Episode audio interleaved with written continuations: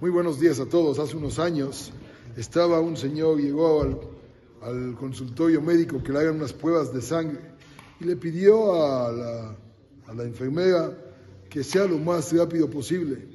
Le dijo, sí, tiene la cita, con mucho gusto pase.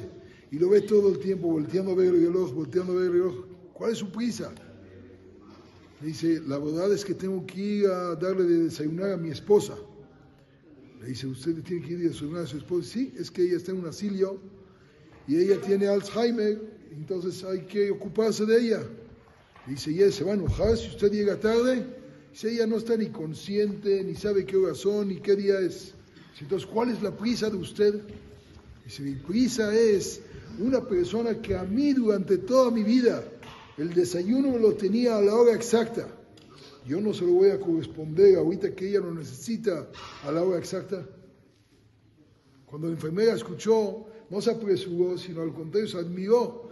¿Cómo puede haber un hombre que todavía quiere corresponder a su esposa y después de tantos años? La lección es diferente un poquito. Nosotros con Hashem Baraj, ¿cuánto Boraholam le da a cada quien todos los días? Y la pregunta del millón es, ¿qué le correspondemos comparado con todo lo que Él diario nos da en la mañana, en la tarde y en la noche? Ojalá podamos reflexionar y tomarlo en cuenta de corresponderle por lo menos de la misma manera. Muy buen día para todos.